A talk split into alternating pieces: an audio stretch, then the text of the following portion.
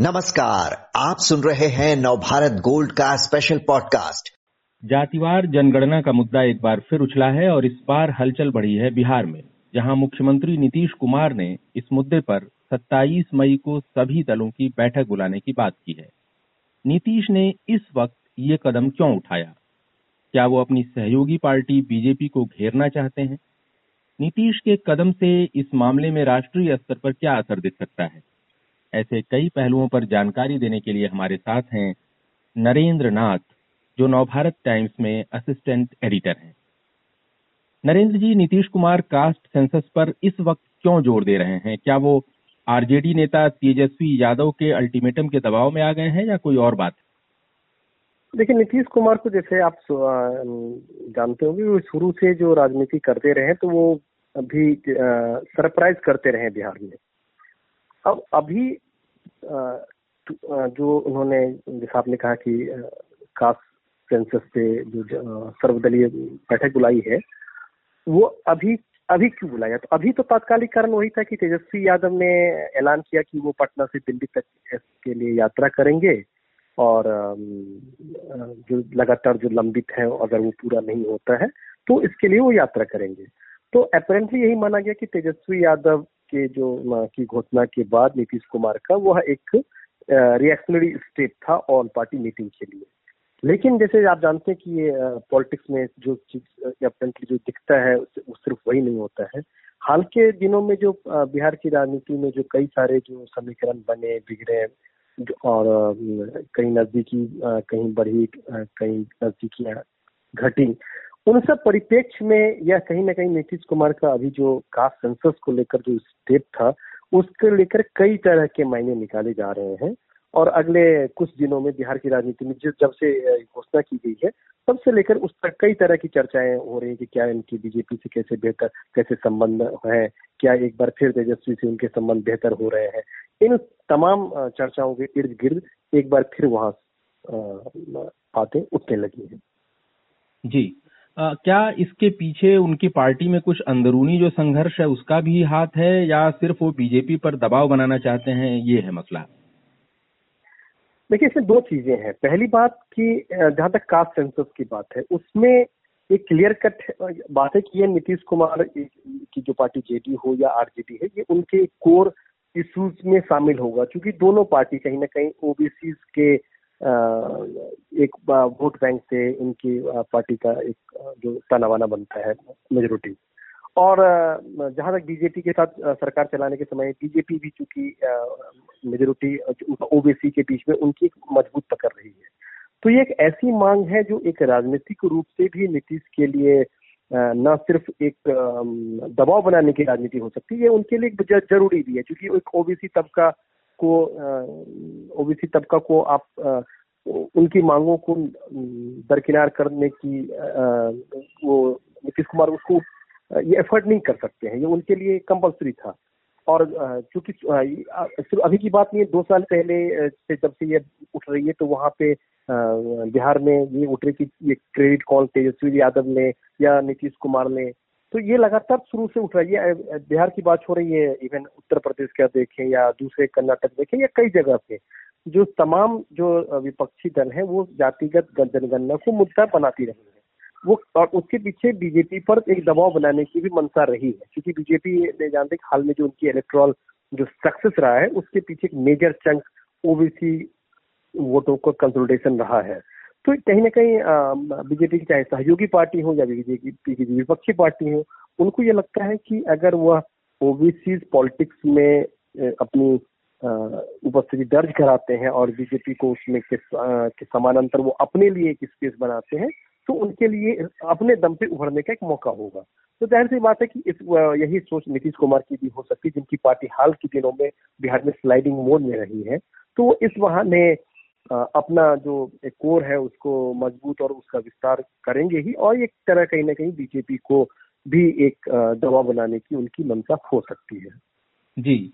National level पे बात करें नरेंद्र जी तो अगर इस कास्ट सेंसस को देखें तो आज़ादी के पहले इस तरह की पहली जनगणना हुई थी 1931 में जो कास्ट सेंसस की हुई थी और यूपीए सरकार ने 2011 में आके जो है सोशियो इकोनॉमिक कास्ट सेंसस कराया। और 2015 में उसके आंकड़े जारी किए सोशियो इकोनॉमिक सेंसस के, लेकिन कास्ट सेंसस वाला जो आंकड़े थे, जो तस्वीर थी, वो सामने नहीं आई। केंद्र सरकार के स्तर पर कदम क्यों नहीं उठाए जा पा रहे हैं? दिशा में क्या चुनौतियाँ हैं? देखिए, इसमें एक तो होती सरकार का जो पक्ष है और उसके पीछे जो जो राजनीतिक मजबूरी है। जैसा आपने कहा कि आज तक इंडिपेंडेंट इंडिया में कोई कुछ कास्ट सेंसस नहीं हुआ है और उन लास्ट उन्नीस सौ इक्कीस में हुआ है। तो सुप्रीम कोर्ट में जब भी आरक्षण को फिफ्टी परसेंट से आगे बढ़ाने की भी जो अलाउ नहीं किया सुप्रीम कोर्ट ने, उसके पीछे सुप्रीम कोर्ट का यही राय है कि अगर आप पचास फ़ीसदी से आगे आरक्षण बढ़ाना चाहते हैं तो आप कास्ट सेंसस के मार्फत हमको एक जानकारी दें कि क्या स्थिति है। इसी एक का लेकर इसी सुप्रीम कोर्ट की इसी जजमेंट का आधार बनाकर विपक्षी तब विपक्षी दलों ने जिसमें बीजेपी भी शामिल थी 2011 में दबाव बना के यूपीए सरकार से ये जन की जनगणना कराया। लेकिन 2015 आने का जैसा आपने कहा कि उसके आंकड़े जारी नहीं किए गए। उसको जारी करने के पीछे आ, सरकार का ये तर्क था कि जो ओबीसी के अंदर जो सब कास्ट हैं वो इतनी कॉम्प्लिकेटेड हैं तो वो पूरी सही तस्वीर नहीं मिल पा रही है। उसमें सब कास्ट का, का हवाला दिया गया। और उसे फिर से रीड करने के लिए 2017 में रोहिणी कमीशन एनडीए सरकार ने बनाया जो जिसको कहा गया मंडल के अंदर मंडल वाला जो एक था जिसको मंडल 2.0 बताया गया। उसमें ये कहना था कि कई सारी ओबीसी कास्ट इतनी सारी ओबीसी कास्ट है जिसमें उनको लाभ नहीं मिल पाया है और इस रोहिणी कमीशन उसको पता लगाएगी और उन सब कास्ट के बीच में एक सब कास्ट फिर वो बनाएगी। लेकिन वहाँ भी फिर बाद में वहाँ बीजेपी सरकार को लगा कि वह भी उस कमीशन को तब जब सत्रह में बनाया गया तब छह महीने के अंदर ही रिपोर्ट देनी थी। आज की तारीख में पाँच साल से ऊपर कमीशन होगी उस कमीशन की भी रिपोर्ट सामने नहीं आ पाई। तो ज़ाहिर सी बात है कि जो ओबीसी तबका, जो सबसे अधिक ज़ाहिर सी बात है कि इंडिया में सबसे अधिक तबका उन्हीं का है ऐसा लगता है कि अगर उन एक कम्प्रिहेंसिव रिपोर्ट सामने आती है तो उसके उसके जो फॉलोआउट होते हैं, वो कहीं ना कहीं उसको लेकर सरकार के मन में रहता है कि उसके बाद क्या एक जो जो कैपिंग है रिजर्वेशन को लेकर फिफ्टी परसेंट उसको उससे आगे बढ़ाने की मांग उठेगी। किस तरह से ओबीसी के अलग जो मल्टीपल कास्ट है, उनका क्या रिएक्शन होगा? तो इसको लेकर जो अभी जो मौजूदा स्थिति है, वो सरकार या इवन राजनीतिक जो बीजेपी है, उनको भी पता नहीं कि ये किस तरह से इसका सामने आएगा। क्या ये पेंडोरा बॉक्स एक खुल जाएगा जहाँ से अब उनके लिए असहज स्थिति हो सकती है? तो सरकार और बीजेपी इस मामले में इसीलिए कॉशस होकर इसे लगातार टालने के मुद्रा में है और जहाँ तक विपक्षी दल, खास करके जैसे जेडी हो या आरजेडी हो या इवन समाजवादी पार्टी हो, इनको लगता है कि जो बीजेपी की अभी जो एग्रेसिव राजनीति चल रही है, हिंदुत्व के जो इर्द गिर्द जो चल रही है, उनको इसी ओबीसी की राजनीति से काउंटर किया जा सकता है। तो इसको अगर एक आसान भाषा में कहें तो ये मंडल वर्सेस कमंडल की एक तरह से पॉलिटिक्स की लड़ाई है। तो जहाँ बीजेपी एक एग्रेसिव कमंडल पॉलिटिक्स के सामने अभी आ रही है तो ये क्षेत्रीय दल और अभी इवन कांग्रेस में भी उदयपुर में कास्ट सेंसस पहली बार कांग्रेस ने इस पर अपना एक एग्रेसिव सामने से एक, एक मांग उठाई है। तो ये एक तरह से एक जो स्टेटस को पॉलिटिक्स है उसमें चेंज करने की एक अपोजिशन की टैक्टिक्स हो सकती है और बीजेपी इसको चाहेगी कि डक जैसे अभी तक डक करती रही है, इसको डक करते रही जी। आप कह रहे हैं बीजेपी जिस तरह इसको डक करती रही है सवाल को किसी तरह टालने की कोशिश करती है, लेकिन नरेंद्र जी ये जो मिथक है, एक तरह का मिथक था कि बीजेपी कथित तौर पर सवर्णों की पार्टी है। उसको नरेंद्र मोदी, प्रधानमंत्री नरेंद्र मोदी के नेतृत्व में बीजेपी ने एकदम से खत्म कर दिया है और ओबीसी कोर वोटर है बीजेपी का। अब उसके बावजूद क्या दिक्कत है? अगर अगर वो इस तरह अगर आगे बढ़े कास्ट सेंसस को लेकर के, उन्होंने पिछला जो है 2015-2011 वाली जनगणना में सरकार ने बताया कि कई खामियाँ हैं और उसमें सेंट्रल लिस्ट में जो है 2400 के आसपास ओबीसी कास्ट हैं, लेकिन अगर ओवरऑल पूरे राज्यों का देखा जाए, यूनियन टेरिटरीज का देखा जाए तो उनकी अपनी लिस्ट जो है वो लगभग तीन हज़ार से ज़्यादा ओबीसी कास्ट की है। इस तरह की खामियाँ जो बताएँ किस तरह का अंतर है। और ये भी बताया कि 2011 के जो सेंसस हुआ था, सोशियो इकोनॉमिक कास्ट सेंसस, उसमें बताया कि 46 लाख जातियाँ हैं इस देश में। ऐसा उसमें आंकड़ा है रॉ डेटा जो है, जिसको रिफाइन नहीं किया जा सकता। तो नए सिरे से करा लें, क्या दिक्कत है उसमें? अगर नए, उनको मतलब पॉलिटिकली इतना हिचक क्यों रही है बीजेपी क्या लगता है आपको?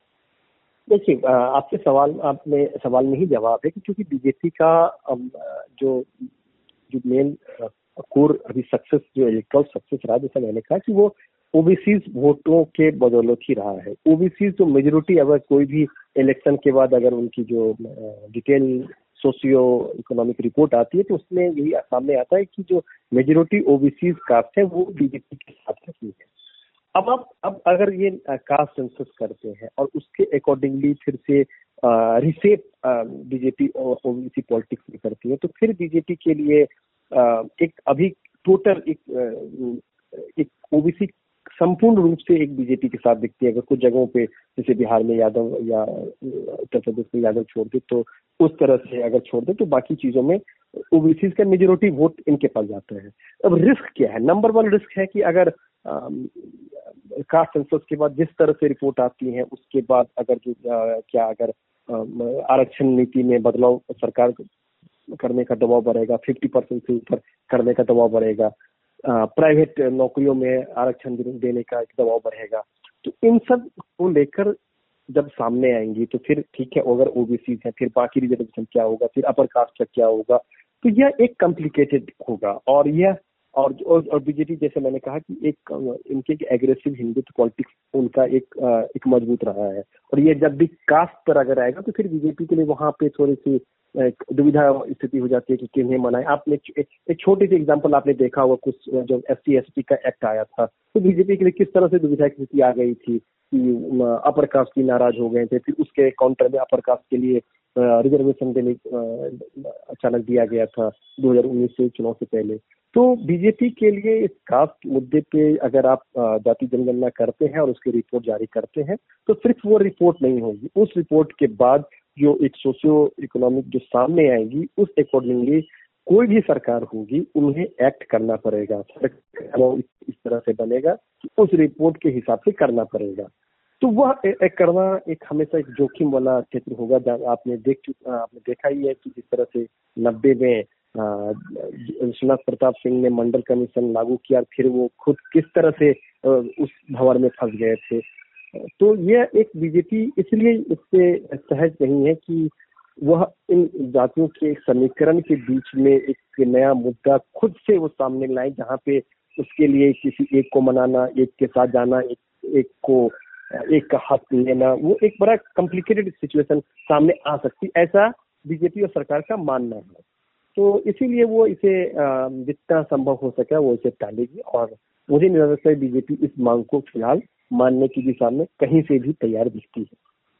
जी तो नरेंद्र जी, आपने साफ़ किया कि नीतीश कुमार ने जो ये कदम बढ़ाया है, इसके पीछे उनकी एक वैचारिक आधार का मसला तो है ही, लेकिन हो सकता है कि वो सियासी तौर पर बीजेपी पर दबाव डालना चाहते हों।